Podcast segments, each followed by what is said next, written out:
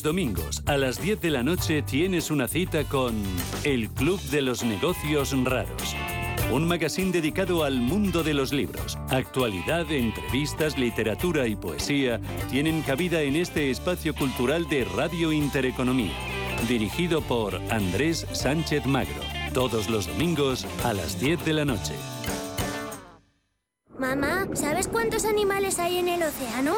Muchísimos, Diego, pero es imposible conocerlos todos. Pues yo ya he visto más de 10.000 y además sé que cuidarlos es muy importante. Descubre el universo marino y conviértete en embajador de Atlantis Aquarium Madrid. Todo un océano para sumergirse en familia. En Into Xanadu. Cada sábado, en Rienda Suelta, te contamos todo lo que se cuece en el panorama ecuestre. Deporte, actualidad, ocio, cultura, tradición, salud y mucho más. De 2 a 3 de la tarde, todos los sábados en Radio Intereconomía, galopamos en las ondas con rienda suelta.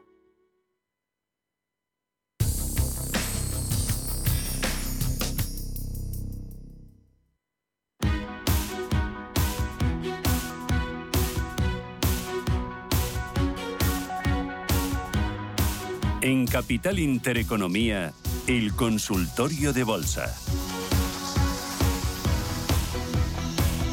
Consultorio de bolsa aquí en Radio Intereconomía, Capital Intereconomía con José Luis Herrera de Banco B. José Luis, estás ahí, ¿verdad? Hola, ¿qué tal Susana? Por aquí estoy. Oye, has hecho los deberes, que tenías ahí unos cuantos que nos había preguntado el anterior oyente. Vamos a poner el, corte de voz para recuperarlo, para recordar, porque decía ahí unos cuantos títulos y también eh, valores europeos. Vamos a escucharle de nuevo. Muy buenos días, le preguntaba al señor Herrera por tres valores dos alemanes que son Munich Re y la compañía de acilante Sinrise y la francesa Ipsos. Y si me recomendara dos o tres valores europeos, se lo agradecería. Muchas gracias y un saludo. ¿Qué dices? Vamos a echar un vistazo. No me había quedado antes con los dos últimos, eh, pero ahora lo, ahora lo miramos. Vamos con el primero. Munich Re, bueno, pues están altos, están máximos. La, pues la principal reaseguradora eh, ¿Y qué hacer con un valor así? Pues desde luego si venimos con, con posición en cartera, pues ir acompañándola, ¿no? Y subiendo el stop, ir controlando que no haga un, en fin, un, pues una pérdida ¿no? del soporte relativo anterior, pero entrar en estos momentos, entrar en máximos, bueno, eh, es que el stop donde lo ponemos, el stop más cercano ahora mismo está en la zona del eh, 296.40, es decir, la pérdida del 296.40, que es el mínimo anterior, pero es que podría incluso hacer un, pues un apoyo en esta importante zona de resistencia que consiguió dejar atrás eh, a mitad de noviembre, es decir, un throwback, volver a tantearlo, volver a subir, y en este caso pues estaríamos hablando de que el stop estaría en los 2,83, eh, entonces es un stop pues bueno, lejano, ¿no? De respecto a la, a la cotización actual, pero bueno, desde luego fortaleza, fortaleza y lo que está haciendo el estocástico después de haber eh, pues eh, relajado la sobrecompra es bastante prometedor también ya que está intentando volver a, cortar al alza. Eh, Sinrise eh, lo ideal sería tener el ticker. No sé, no sé si me podéis facilitar el ticker. Em, mira, lo busco y, mientras vamos con otro de los oyentes. ¿Te parece? Em, eh, estupendo, genial, gracias. Vale, mira, em, eh, eh, tenemos muchas. me gustaría que me dieras opinión sobre Aedas Home. ¿Qué le parece? Venga, pues eh, AEDAS, Neynor, todas estas compañías eh, pues, eh, bueno, inmobiliarias ¿no? de, pequeño tamaño, pues ya comentamos al principio que podrían ser valores a tener en cuenta de cara a este año 2023. Desde un punto de vista técnico, vemos como el, giro, el, pues, bueno, el, inminente o el, el, giro en ciernes que está haciendo desde zona eh, actual pues supone haberse apoyado en niveles eh, de soporte de mayo 2020, es decir, que es una zona de soporte relevante. Desde aquí tendría lógicamente que, pues, eh, conseguir hacer algo más relevante desde un punto de vista técnico y la clave podría estar en la superación de los 15.60, que es el máximo que nos ha dejado a final de noviembre. Si consiguiera dejar esta, esta zona atrás, pues podríamos ver una continuidad en cuanto a la, a la recuperación. Y en velas eh, mensuales, pues bueno, se ve un poquito mejor, ¿no? Por el momento es verdad que está haciendo un gran lateral y con más razón debería dejar atrás los altos de los dos últimos meses en los 15.60, pues para ver un poquito más de, recuperación.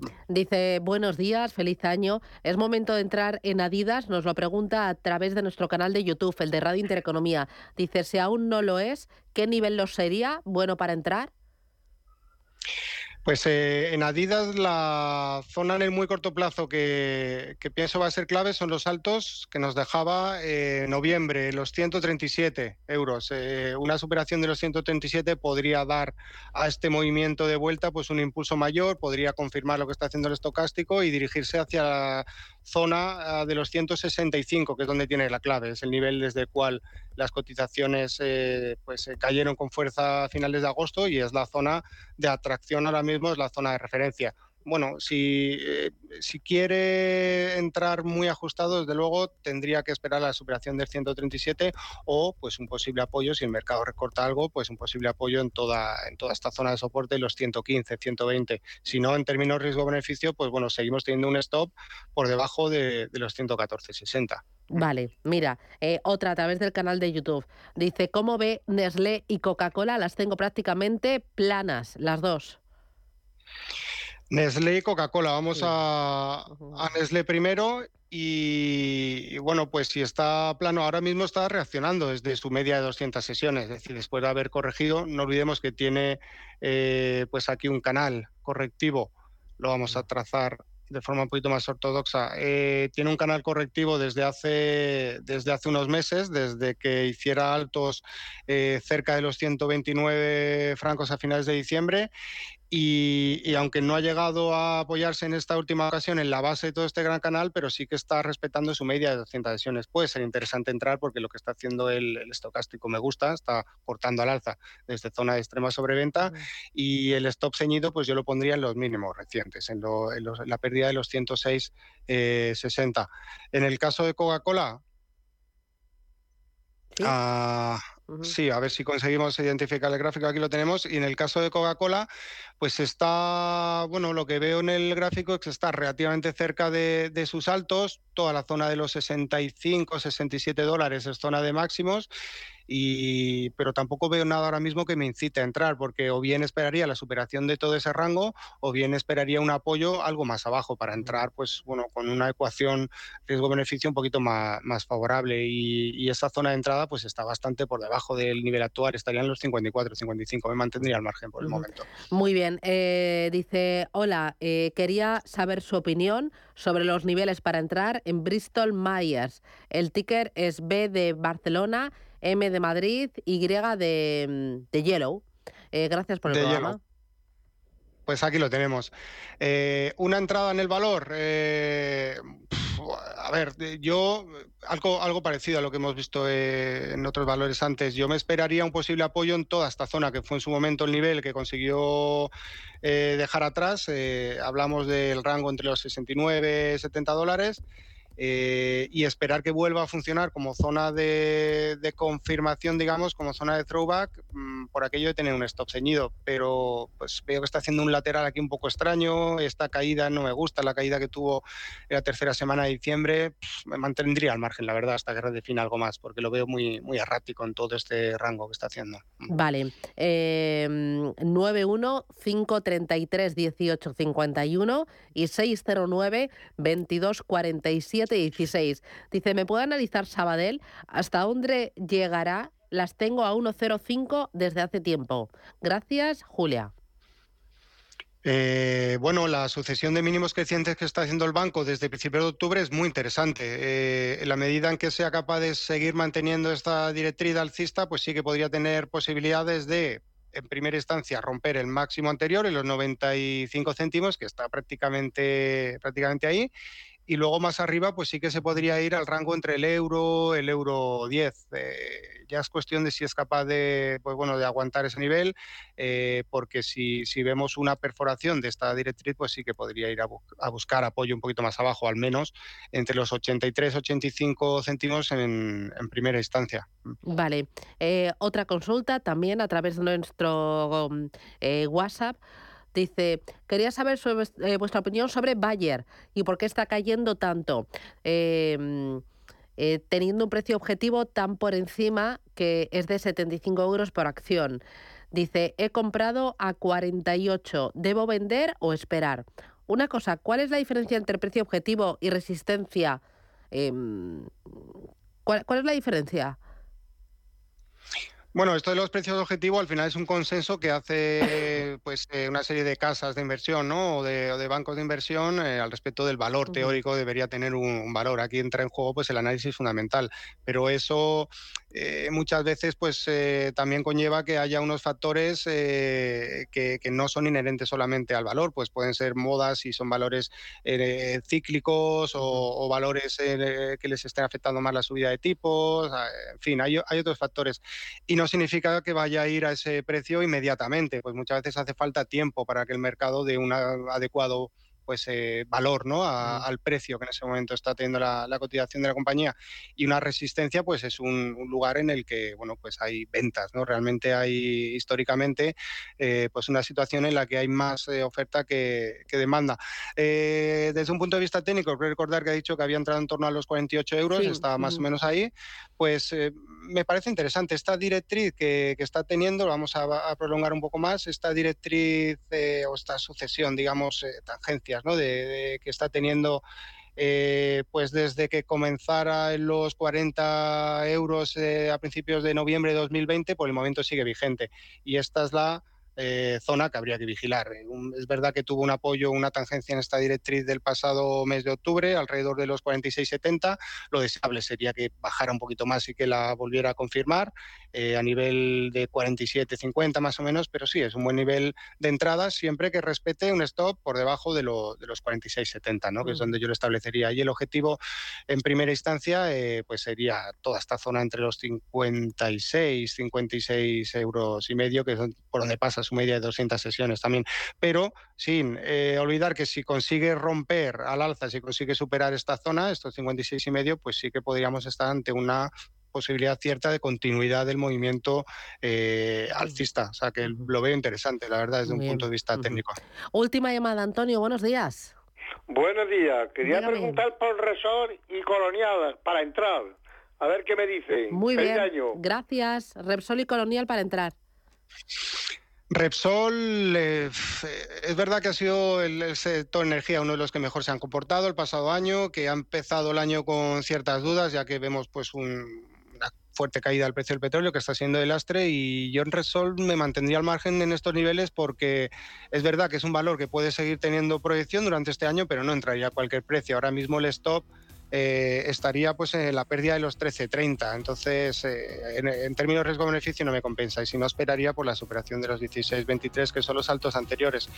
Y para el caso de Colonial, eh, inmobiliaria colonial Socimi, que bueno, esta estructura fiscal tan particular que tienen muchas de las compañías del sector cotizadas en España, pues veo fortaleza, la verdad. es indudable que el apoyo que hiciera desde los 4,70 del pasado mes de octubre, pues suponía apoyarse en un nivel de soporte relevante que nos llevaba años atrás y desde ahí está estructurando una recuperación que en el muy corto plazo, pues lo que está haciendo es que salga de esta especie de triángulo de consolidación y que salga al alza. Y lo que está haciendo el estocástico también me gusta. Entonces, desde un punto de vista técnico, en el muy corto plazo, pues podría ser interesante que ver lo que hace alrededor de los 6,66 si es que llega, que es esta zona que marcamos aquí, y su superación pues le daría continuidad alcista y como soporte los mínimos recientes en los 5,68.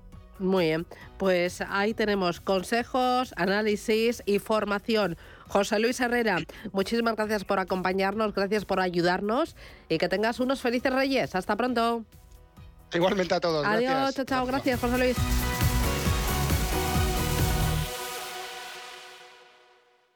Si eres emprendedor, profesional o empresario y quieres estar al día en los temas que afectan a tu empresa, Cultura Emprende es tu programa. De la mano de Alejandra Rompedrique, Víctor Delgado y Ángel Calvo Mañas, conocerás las experiencias de otros empresarios y estarás al día en marketing, formación, tecnología, fiscalidad, eventos y más. Los viernes de 7 a 8 de la tarde en Radio Intereconomía.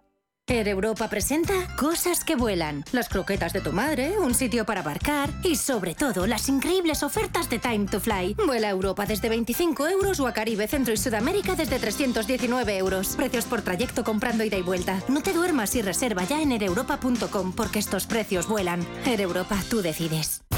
Los domingos a las 10 de la noche tienes una cita con el Club de los Negocios Raros un magazine dedicado al mundo de los libros. Actualidad, entrevistas, literatura y poesía tienen cabida en este espacio cultural de Radio Intereconomía, dirigido por Andrés Sánchez Magro, todos los domingos a las 10 de la noche. ¿Te habían pagado alguna vez por aprender? Bueno, quizás tus padres te hacían algún regalito al finalizar el curso. Pero, ¿te habían pagado alguna vez 200 euros por aprender de trading? El broker IG lo está haciendo. Hasta el 31 de enero, IG está dando bono de 200 euros para operar en Turbo 24. ¿Cómo conseguirlo? Abrir cuenta real, hacer el curso de tres vídeos tutoriales y aprobar el test final. Más información en IG.com. El trading de Turbo Warrants, productos cotizados, está asociado a un riesgo elevado.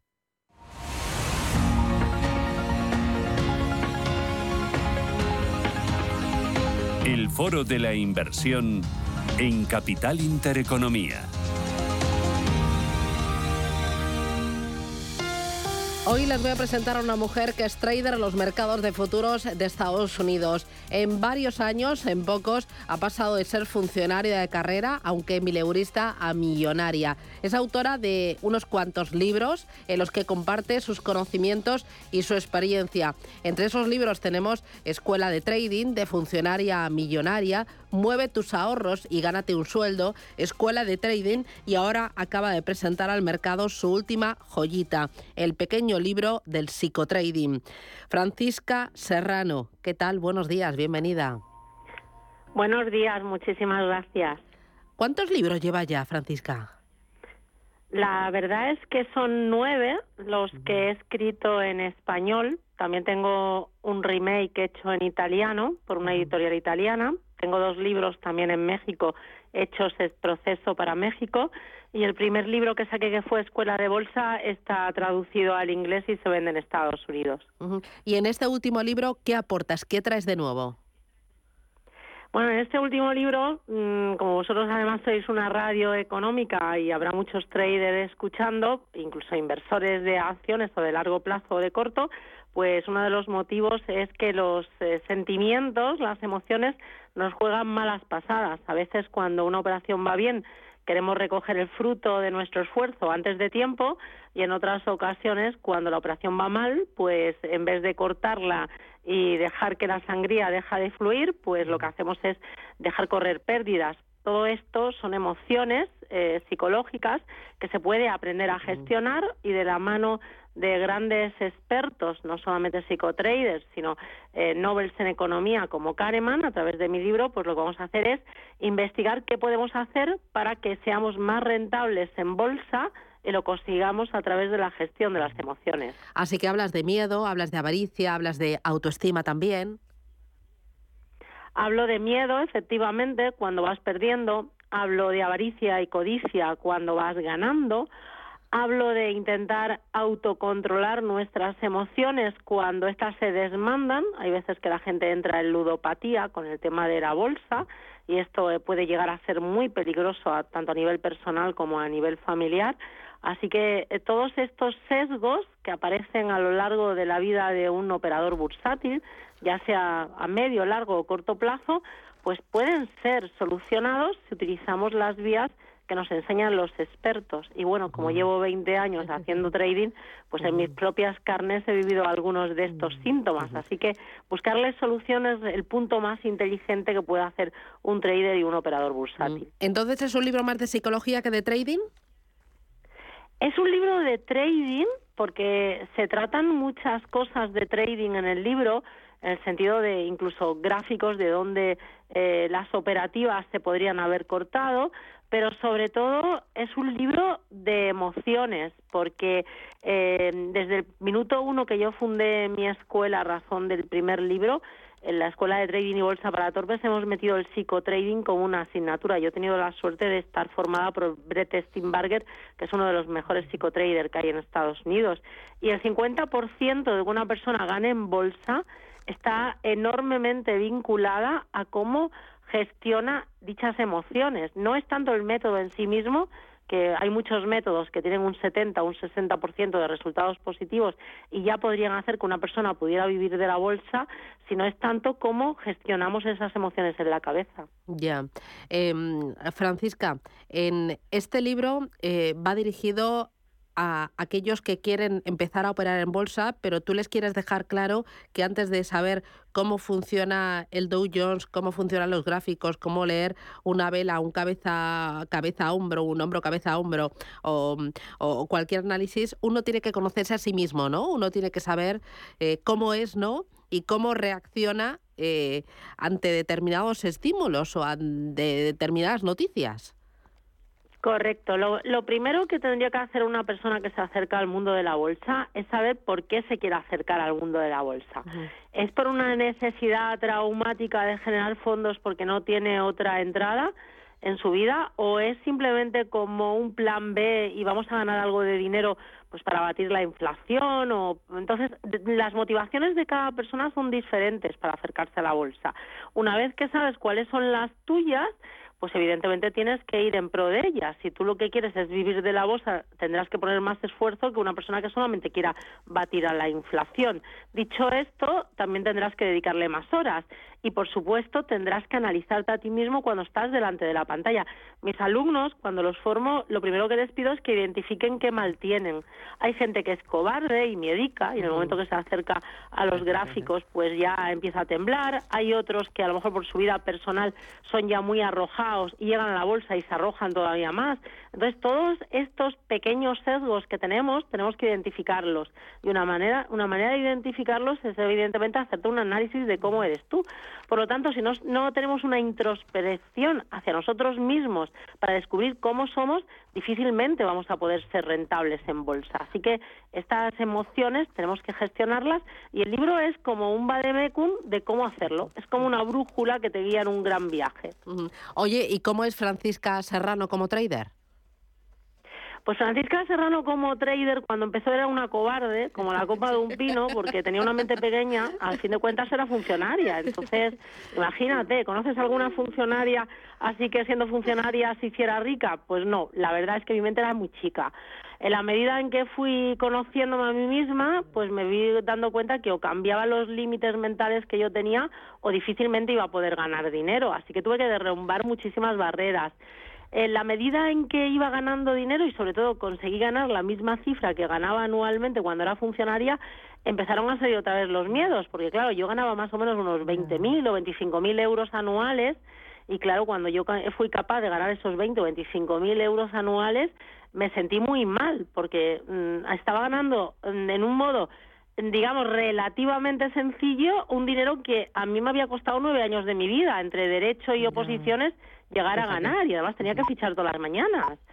Mm, tuve que romper muchas barreras, pero en la medida que rompía esas barreras y que por supuesto mi método, los métodos que uso son rentables, pues lo que conseguí es simplemente que el poder del interés compuesto, que decía nuestro querido Albert Einstein, es una de las mayores piezas que hay para hacer dinero, funcionaría funcionara a mi favor y no en contra y ahí pues evidentemente y no me no me avergüenzo de decir que soy rica porque mucho trabajo me ha costado conseguirlo y evidentemente el tener conocimiento financiero, el saber hacer bolsa, trading y, todos los demás conceptos que he ido adquiriendo a lo largo de mi vida me han dado esa libertad financiera que hoy tengo.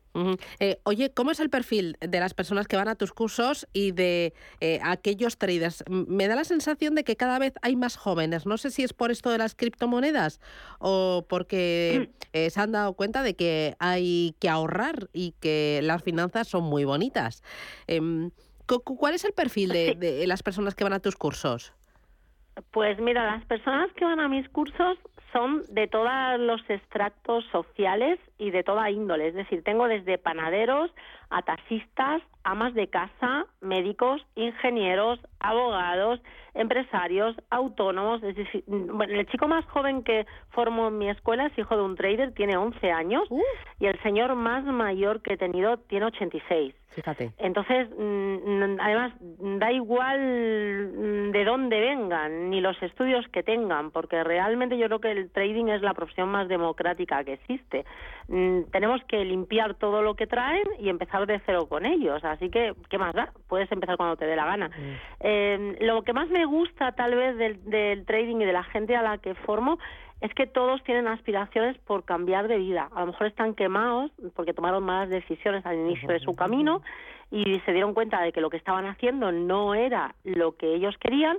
Hay personas que se acercan solamente para tener un sobresueldo y hay otros que quieren vivir del trading. De hecho, por ejemplo, ahora a finales de año me reuní con 100 alumnos en un hotel que ya todos están en real y todos son rentables y la verdad es que fue muy emocionante ver cómo le había cambiado la vida a más de 100 personas, que además es que lo primero que te decían cuando venían a verme eran gracias por existir. ¿Cómo, no te he conocido antes, no? Sí, ¿por qué no te he conocido antes? Bueno, un señor que tiene setenta y pico años decía, es que Francisca, si te llego a conocer hace 20 años, digo, bueno, hace 20 años no estaba ni yo, o sea que has llegado en el momento correcto. Al final se trata de tomar acción y sobre todo ahora que estamos a primero de año, o sea, toma acción y planteate dónde quieres estar eh, en esta fecha en enero del año que viene. Si quieres estar en el mismo sitio no hagas nada y si quieres cambiar y hacer algo por ti, pues entonces toma acción y muévete. Eh, oye, ¿se necesita mucho dinero para hacer trading? Pues mira, no, no, antes sí, antes sí se necesitaba mucho dinero porque no existía los sistemas online y los brokers online, que de hecho vosotros pues emitís anuncios de brokers online y, y, antes no existía esta posibilidad.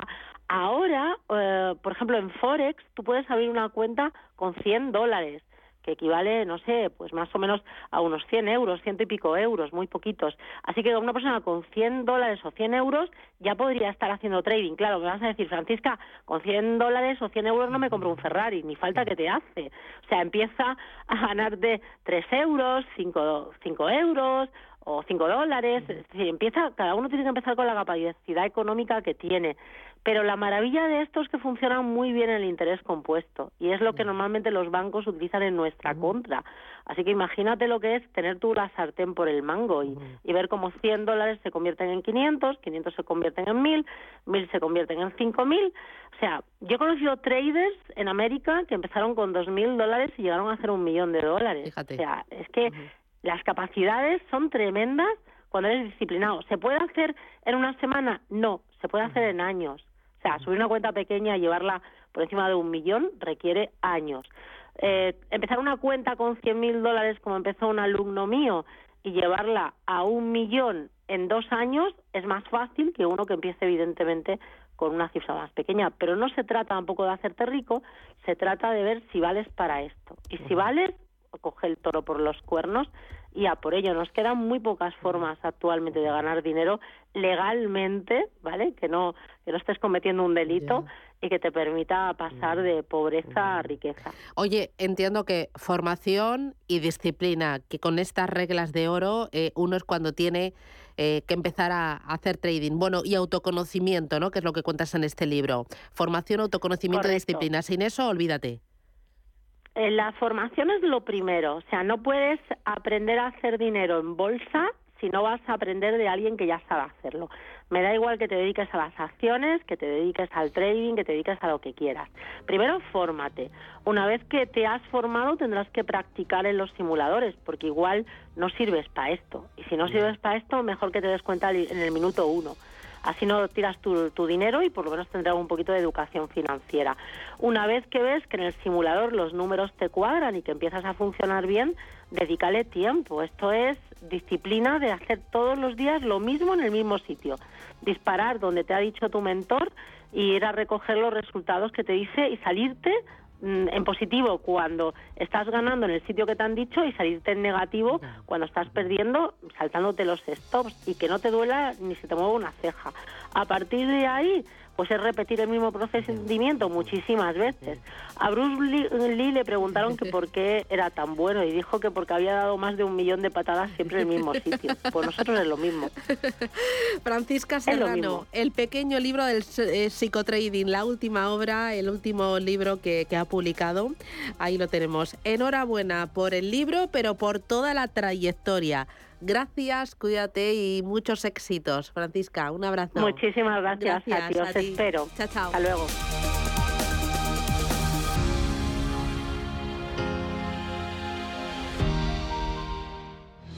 Radio Intereconomía.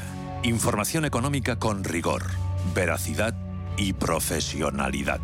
Nuestros oyentes son lo que escuchan. Estrictos precisos, honestos, competentes y capacitados. Di que nos escuchas. Intereconomía, la radio que se identifica con sus oyentes. Viajes, destinos, cultura, gastronomía hacen diferente a cada viajero. Recorre el mundo cada semana con nuestro programa de viajes Clase Business. Descubre los mejores destinos de lujo y experiencias exclusivas de una manera diferente. Cada sábado de 12 a 1 del mediodía, escucha Clase Business con Elena Fraile en Radio Intereconomía.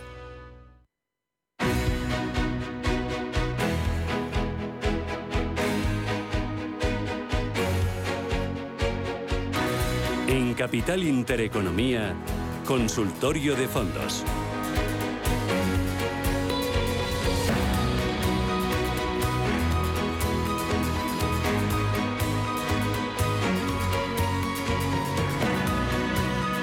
Consultorio de fondos de inversión. Hoy nos acompaña Mar Barrero, que es directora de análisis de Arquia Banca Privada. Mar, ¿qué tal? Buenos días.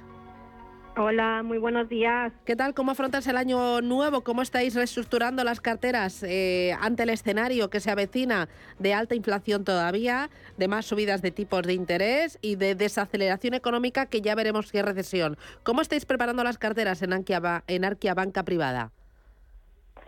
Pues eh, teniendo en cuenta ¿no? todos esos factores que, que has señalado, eh, estamos bien, componiendo las nuevas carteras de cara a este ejercicio quizá incorporando un poco más de renta fija. El año pasado pues se comportó muy mal la renta fija. Esperamos que, en este ejercicio sea uno de los activos que proporcione pues rentabilidades positivas no es verdad que todavía en el corto plazo vemos cierta volatilidad eh, muy pendientes de las decisiones de los bancos centrales hasta ver qué nivel pueden alcanzar las subidas de tipos de interés pero como digo la renta fija pasa a ser eh, uno de los activos que bueno pues va a tener mayor porcentaje en las carteras en casi todos los perfiles pero sobre todo pues en los más conservadores que el año pasado pues los tuvimos mucho en liquidez no en monetarios que no daban mucha rentabilidad pero por lo menos pues no restaban en exceso. Y luego en la parte de, renta variable quizás es donde más dudas no porque con todos esos elementos esa incertidumbre que todavía impera pues es eh, complejo no porque dependiendo de si vamos o no a un periodo, ¿no? Entorno económico de recesión o no, o de bajo crecimiento, eh, pero crecimiento, pues eh, serán unos u otros los sectores que puedan hacerlo bien. En principio, pues mantenemos un peso importante pues en sectores defensivos, como puede ser el sector salud. También mantenemos eh, posiciones en sectores que quizás son más cíclicos y que si hay una recesión se verían perjudicados, pero que por ahora lo están haciendo bien, sector energía, sector industrial, y que bueno pues en el corto plazo pensamos que todavía tienen bastante margen no y ahí en las materias primas pues dependemos mucho de China. Si China consigue en cierto modo controlar eh, la expansión del virus no y lo tienen complicado eh, pero sí es verdad que si lo consiguen y se reactiva económicamente pues eso puede ser un impulso significativo para todo el sector de, de materias primas. Pero como digo pues muy mucha incertidumbre pero vigilando ¿no? bastante los mercados y teniendo posición en renta fija y desde luego en renta variable porque hay que estar aunque haya volatilidad y bueno pues eh, por ahora las pérdidas eh, sigan siendo significativas, aunque vemos como Alemania y Francia pues están tirando en este comienzo de año y lo están haciendo bien, así que también estamos poniendo ahí el ojo. Muy bien. Bueno, eh, vamos a poner el ojo en el consultorio 915 33 18 51. Llegan las primeras llamadas y saludamos a Luis. Buenos días. Buenos días, vamos a ver, y feliz año. Feliz año. Yo quisiera preguntarle a la experta sobre la renta fija que ahora parece que se ha puesto de moda. Sí. La, la renta fija.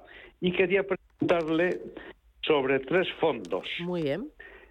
son el Mutuafondo A, Mutuafondo A, Mutuafondo 2025 y Mutuafondo Renta Fija Flexible D. Vale. O sea, opinión sobre su opinión general sobre cómo está la situación con la renta fija y estos tres fondos. Muy bien, pues estupendo, gracias, muy amable. A ver, ¿por dónde empezamos, Mar? Bien, pues es verdad que son tres fondos. Hemos dicho que la renta fija esperamos que este año lo haga bien son eh, distintos, ¿no? No sé si tienen cartera, por ejemplo, el Fondo 2025, y empezamos por este porque es un fondo eh, de rentabilidad objetivo, no es que garantice, pero sí tiene un plazo y un objetivo de rentabilidad en ese periodo y lo único que para, bueno, pues incorporarse a este tipo de, de productos, pues hay un periodo que marca la entidad, no están abiertos de forma continuada, aunque sí se puede invertir en ellos cuando haya pasado ese periodo que marca la entidad, pero probablemente pues eh, le apliquen una comisión. Me parece bueno pues una idea interesante estos fondos de, de, rentabilidad objetivo, aunque teniendo en cuenta que bueno pues el mercado de renta fija esperamos que sea positivo en general, eh, quizá otras opciones con mayor flexibilidad a la hora de entrar y de salir, pues también nos parezcan eh, interesantes, ¿no? Y de los otros dos, pues bueno, quizá el renta fija flexible por esa flexibilidad que le da al gestor en cuanto al control o la cobertura en, la duración, que, que este año también va a ser importante, ¿no? Porque es verdad que, sobre todo hasta que no tengamos claro cuál va a ser el tope de subida de tipos de interés, quizás los fondos o las emisiones no de más largo plazo sigan sufriendo, sean las que más sufran, pero una vez que el mercado de deuda se estabilice, pues también esos de mayor duración serán los que más nos renten. Por eso el juego, ¿no? O la gestión muy activa, pues puede ser el gran diferenciador de, este año en lo que es eh, los mercados y los fondos de inversión de renta fija. Por eso, bueno, pues uno más flexible nos puede, se puede manejar más en este entorno que también es complicado para los mercados de deuda. Voy ahora con Antonio. Buenos días. No, Antonio, no. No, no, no. Eh, mira, tengo consulta a través del WhatsApp 609 22 47 16. Dice, buenos días. Eh, eh, le pregunto por fondos de Morgan Stanley. Quería que me diera su opinión sobre el Morgan Stanley Global Opportunities y también por el Morgan Stanley US Growth. Bien, pues son dos fondos ¿no? que han estado en carteras de, muchos clientes durante muchos años, dándoles unas rentabilidades pues muy interesantes. Es verdad que tienen ese sesgo más grow que ha sufrido tanto durante el último ejercicio y que, bueno, pues hasta que tengamos claro cuál va a ser el nivel de tipos de interés, pues quizá todavía sufran un poco, pero que pensamos que, que, están muy bien gestionados y que llegará un punto ¿no? de mercado en el que todas este segmento de empresas más de crecimiento pues vuelvan a darnos buenas eh, rentabilidades. Quizá, eh, bueno, si los tiene en cartera y los ha aguantado con pérdidas significativas en el último año, pues ahora yo los mantendría, ya no me saldría, ¿no? Porque el entorno quizá vaya mejorando también para este tipo de, fondos. Si es verdad que en función de cómo tenga eh, la cartera, pues vería si el peso que tengo en ellos es excesivo, pues reduciría, ¿no? Y ahí, bueno, los dos me parecen interesantes, quizá pues el Juice Growth eh, es el que más esté sufriendo, ¿no? Por renta variable norteamericana, que tampoco ha empezado el año eh, de forma muy, muy positiva, y por ese, ese sesgo hacia crecimiento que puede limitarle por en corto plazo todavía eh, su rentabilidad. Mira, me preguntan también por el Robeco Global Consumer. Dice, tengo pérdidas del 20% este año y también por el Bailey Gifford Long Term, que también estoy con pérdidas. Dice, muchísimas gracias, es buen momento para salir ahora. ¿Qué hago con estos fondos? Em, primero, de Bailey Gifford, ¿cómo es esta gestora? ¿Qué la caracteriza?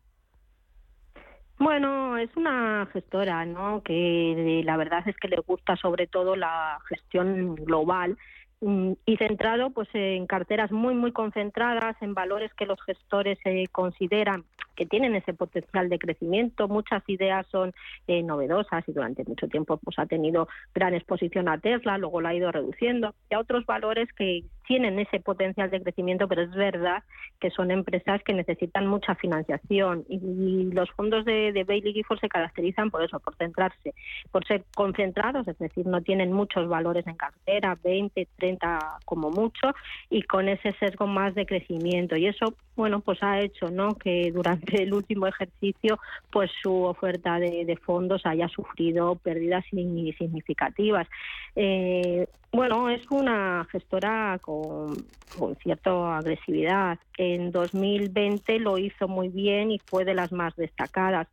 Eh, como todo el segmento de, crecimiento, todavía en el corto plazo pensamos que puede sufrir, pero sí es verdad que, que ahí hay mucho potencial. Y Bailey Gifford, además, bueno, sobre todo analiza muy bien las empresas, tiene un equipo de análisis muy potente que lo que hace es un seguimiento muy en profundidad con el equipo gestor, con todo el eh, seguimiento de su cuenta de, de beneficios, sus ingresos de las compañías, con lo cual da mucha confianza, pero es verdad que el mercado pues no no lo ha acompañado. Eh, y el Global Consumer pues eh, tiene el problema de que tenía una pata muy importante en consumo ligado también pues a todo lo que es la tecnología, ¿no? El consumo online y también con un sesgo muy significativo a mercados emergentes, sobre todo Asia y China. Y eso le pasó factura el año pasado, ¿no? Con, con la renta variable asiática sufriendo tanto y sobre todo la China y el comercio online, que también ha sido muy penalizado después del buen año que tuvieron en 2020, pues este fondo ha sufrido. Es una idea de largo plazo, me parece interesante, han ido reestructurando la cartera, poniéndola mucho más consistente, ampliando también pues todos los sectores, ya no tan ligado a crecimiento, sino algo más también más cíclico, eh, con lo cual eso debería empezar a reflejarse en el rendimiento. Eh, es un gran fondo y como digo, una idea de inversión pues de, de largo plazo, no tener un porcentaje elevado dentro de estos fondos, pero en una cartera agresiva podrían estar los dos, como digo, quizás sufriendo todavía un poquito en el corto plazo, pero con ese potencial de revalorización muy interesante pues a medio y largo plazo. Mira, dice, me gustaría saber cómo ve el CaixaBank Tendencias, si ve otro mejor de cara a este año 2023, se lo agradezco. Bueno, pues es un fondo, ¿no? Que también muy sectorial, que bueno, pues apuesta por todas esas eh, temáticas eh, de futuro, no solo tecnología, biotecnología, todo lo que tiene que ver con inteligencia artificial, eh, big data, también tiene esa otra parte más ligada a lo que son pues transición ecológica, ¿no? Energías renovables con lo cual es un fondo interesante. Es verdad que, como venimos comentando, todos esos sectores se están muy ligados a lo que es crecimiento, muy dependientes de, de financiación y el año pasado pues no lo hicieron bien, pero como una inversión de futuro, pues eh, es donde hay que estar en esas temáticas, porque sí pensamos que ahí hay mucho valor, ¿no? Y mucho recorrido y empresas muy buenas. Habrá algunas que se queden por el camino, pero hay otras que, que, que ya lo están haciendo muy bien. Entonces, es un gran fondo dentro de los fondos que tiene la Caixa pienso que es una idea muy interesante. solo que, bueno, pues hay que saber que es renta variable, que es temático y que eso pues implica mayor riesgo, ¿no? Y mayor volatilidad. Dice, buenos días, ¿me puede analizar el fondo? Esto es imposible de pronunciar, ¿eh? Ya aviso Mar. Mucinic en Heiset Yield Short Term. Sí, ¿Qué, bueno, es pues este fondo? ¿Y qué es? Esta es una gestora pequeña, pero muy especializada en renta fija, ¿verdad? Así es, así es, es muy especializada en renta fija y bueno, pues ahí tiene una gama muy interesante. Este es uno de sus principales, ¿no? Book insignia dentro de la casa, que se centra sobre todo pues en renta fija con bastante porcentaje en high yield y también de, de, corto plazo. Bueno, pensamos que la renta fija este año lo puede hacer bien, ¿no? En todo su espectro. Es verdad que teniendo renta fija de calidad que nos puede dar un buen rendimiento, pues no tendríamos una alta exposición al high yield, aunque podría hacerlo muy bien, pero es verdad que si vamos a un entorno de bajo crecimiento o a incluso una recesión ¿no? en Europa y en Estados Unidos, pues el high yield quizá sería el más penalizado porque se parece mucho más en su comportamiento a, la renta variable y porque, bueno, en un entorno recesivo de bajo crecimiento, pues habrá, como digo, algunas compañías que, que puedan sufrir más, ¿no? Y eso afectará pues a sus emisiones de, de renta fija y más a esas de baja calificación. Con lo cual, eh, siendo una idea para diversificar, quizá yo este año pues me centraría en fondos globales o sesgados a calidad porque nos van a dar una buena rentabilidad, quizá no tan alta como la que pudiera dar un high yield, pero desde luego con mucho menos volatilidad, con mucho menos riesgo. Cuando uno mira la ficha de un fondo, por ejemplo, si es de renta fija, ¿qué tiene que mirar? ¿Qué son los tres eh, elementos más importantes?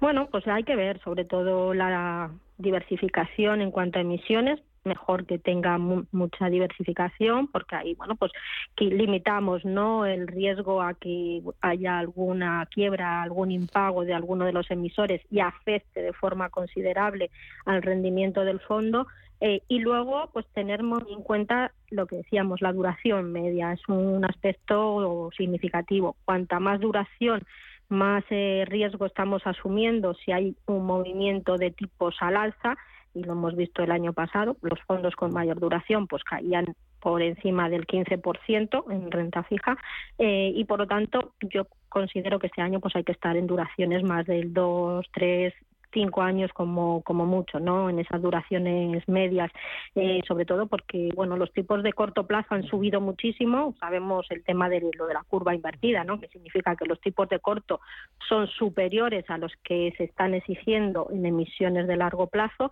eh, y, por lo tanto, esperamos que esos sean los primeros que empiecen a reducirse en un entorno de mayor estabilidad. Los tipos a corto se van reduciendo, pues eso será muy favorable para todos los fondos que tengan ese tipo de emisiones en carteras, cual es eh, fundamental, como digo, pues tener ese, eso en cuenta, la duración media en las carteras. Y luego pues ver si son fondos globales, si están cubiertos o no eh, en la cobertura también hemos visto no en 2022 cómo puede bueno pues hacer que fondos que estaban sin cubrir y sesgados a dólar la primera mitad del año pues obtenían rentabilidades de torno al 7%, pero lo hemos visto en la recta final del año como con la recuperación del euro, pues ese porcentaje de rentabilidad se ha ido perdiendo, ¿no? Ahí también pues es muy importante ver si cubren, no cubren, si están más sesgados a Estados Unidos, a Europa, pero como digo, los dos aspectos, diversificación y duración media.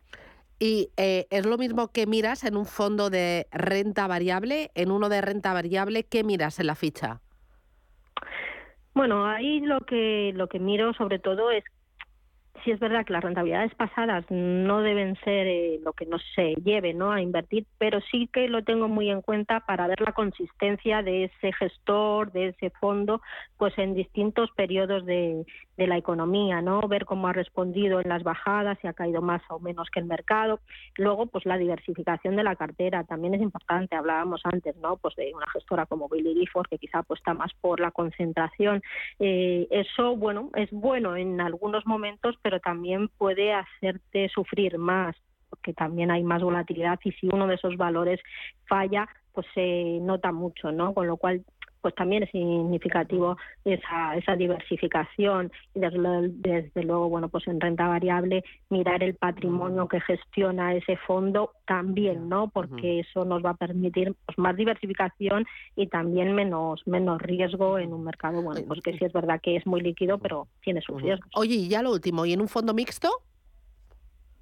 Bien, ahí, ahí hay mucha variedad, ¿no? Entonces es verdad que dependiendo del entorno, pues apostaremos más por fondos que tengan un mayor peso en renta fija o por un mayor peso en renta variable. Ahí, desde luego, es muy, muy importante, sobre todo, centrarse en fondos con un histórico largo, ¿no? Y que hayan mostrado que esa consistencia, no mixtos que en un año lo hayan hecho muy bien, el año pasado hubo mixtos que lo hicieron muy bien, pero porque tenían mucha renta variable, sino fondos pues que sean más consistentes en el tiempo, aunque sus resultados no sean tan elevados, ¿no? Ahí quizás sea eso lo más importante.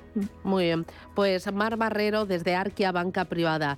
Gracias por las claves. Es muy importante, como vemos, dejarse llevar y asesorar por un asesor financiero. Gracias por los consejos y que tengas felices Reyes. Un abrazo. Un abrazo igualmente. Chao. Y nos vamos, ponemos el punto final a esta edición de miércoles de Capital Intereconomía. Regresamos mañana a partir de las 7. Ahora se quedan con una recopilación de los mejores momentos. Gracias y hasta mañana. Adiós.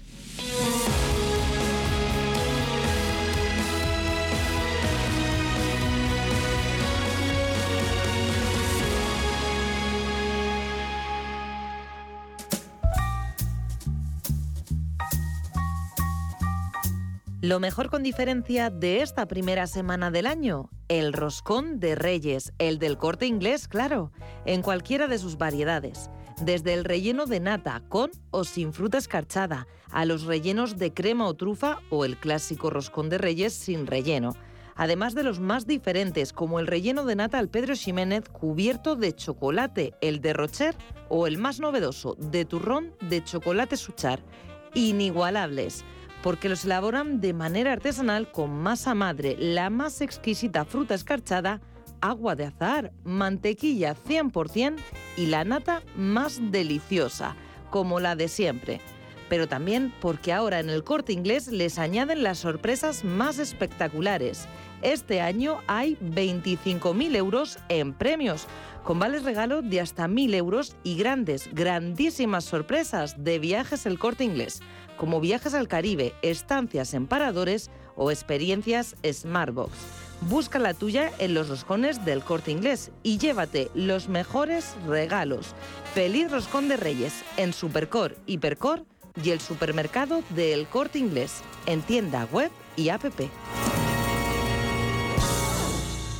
Radio Intereconomía. Eres lo que escuchas.